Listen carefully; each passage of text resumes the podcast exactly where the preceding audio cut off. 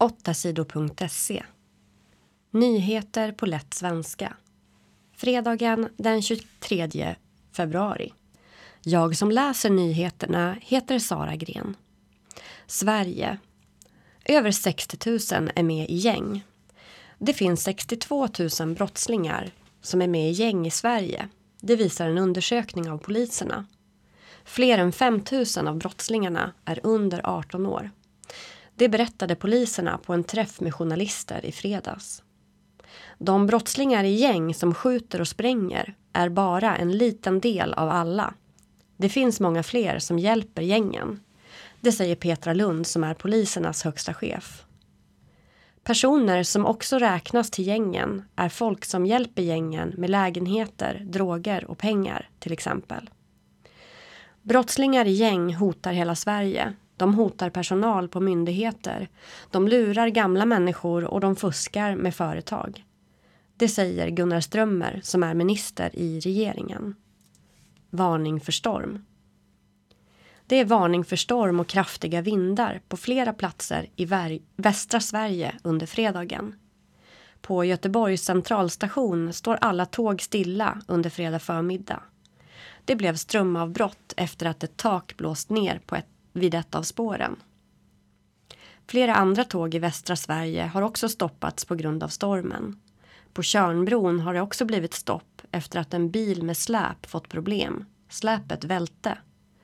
Det har också varit strömavbrott på flera platser på västkusten. Träd har också vält i stormen. Flera döda i brand i Spanien. Ett stort hus med lägenheter började brinna i Spanien. Det hände i torsdags. Minst fyra personer har dött i branden som hände i staden Valencia. Minst 14 personer är skadade.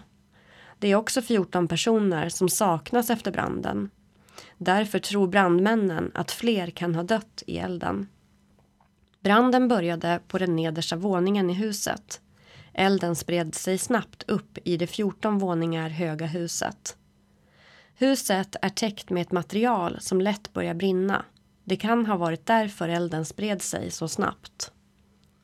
I huset finns över 100 lägenheter. På fredagens morgon jobbade brandmännen fortfarande med att släcka branden. De flydde till Sverige. Den 24 februari är det två år sedan kriget i Ukraina började. Många människor har flytt från Ukraina. Ungefär 60 000 av dem har kommit till Sverige. De flesta är kvinnor och barn. Många har det svårt, de längtar hem och pengarna räcker inte. I Sverige får de bara 71 kronor om dagen att klara sig på. Det räcker till mjölk, ägg och bröd. Kläder och annat till barnen är svårt att köpa.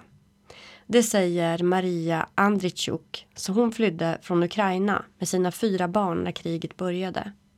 Idag bor hon i Skåne och lär sig svenska i en skola för invandrare.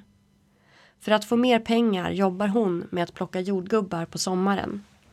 Sverige är ett jättefint land, men om jag varit ensam hade jag stannat i Ukraina. Men jag måste tänka på mina barn, säger hon.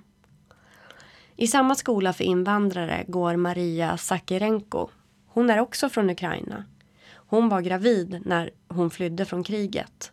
Nu bor hon med sin bebis hos en svensk familj. Maria Sakarenko har också svårt med pengar. Jag kan bara köpa blöjor och välling. Men jag får mycket hjälp av familjen som jag bor hos. De delar på allt, säger hon. I Ukraina studerade Marila, Maria för att bli ingenjör. I Sverige har hon haft svårt att hitta ett jobb. Men snart ska hon börja jobba för hemtjänsten. Jag är så glad. Jag får jobba med människor och jag lär mig svenska. Det blir jättebra, säger Maria Sakarenko. Många i Sverige har klagat på att flyktingarna får så lite pengar. I andra länder får folk från Ukraina mer hjälp. Sveriges regering vill ändra reglerna så att flyktingarna kan få mer pengar. Regeringen hoppas att de nya reglerna ska börja gälla nästa år. Vardags. Våren är här. Nu har våren kommit till södra Sverige. Det säger experter på myndigheten SMHI. De håller koll på vädret och på temperaturer. Den 15 februari kom våren till södra och västra Sverige. Från den dagen var det över noll grader sju dygn i rad. Då säger experterna att det är vår. Jag har längtat efter våren och nu är den här. Fåglarna, fåglarna har börjat kvittra. Rabatten är full av blommor. Men lite mer sol vill vi ha. Det säger Eva Nilsson från Hjärup utanför Lund i Skåne. I norra Sverige är det fortfarande snö. Det kan dröja till maj innan det blir vår där.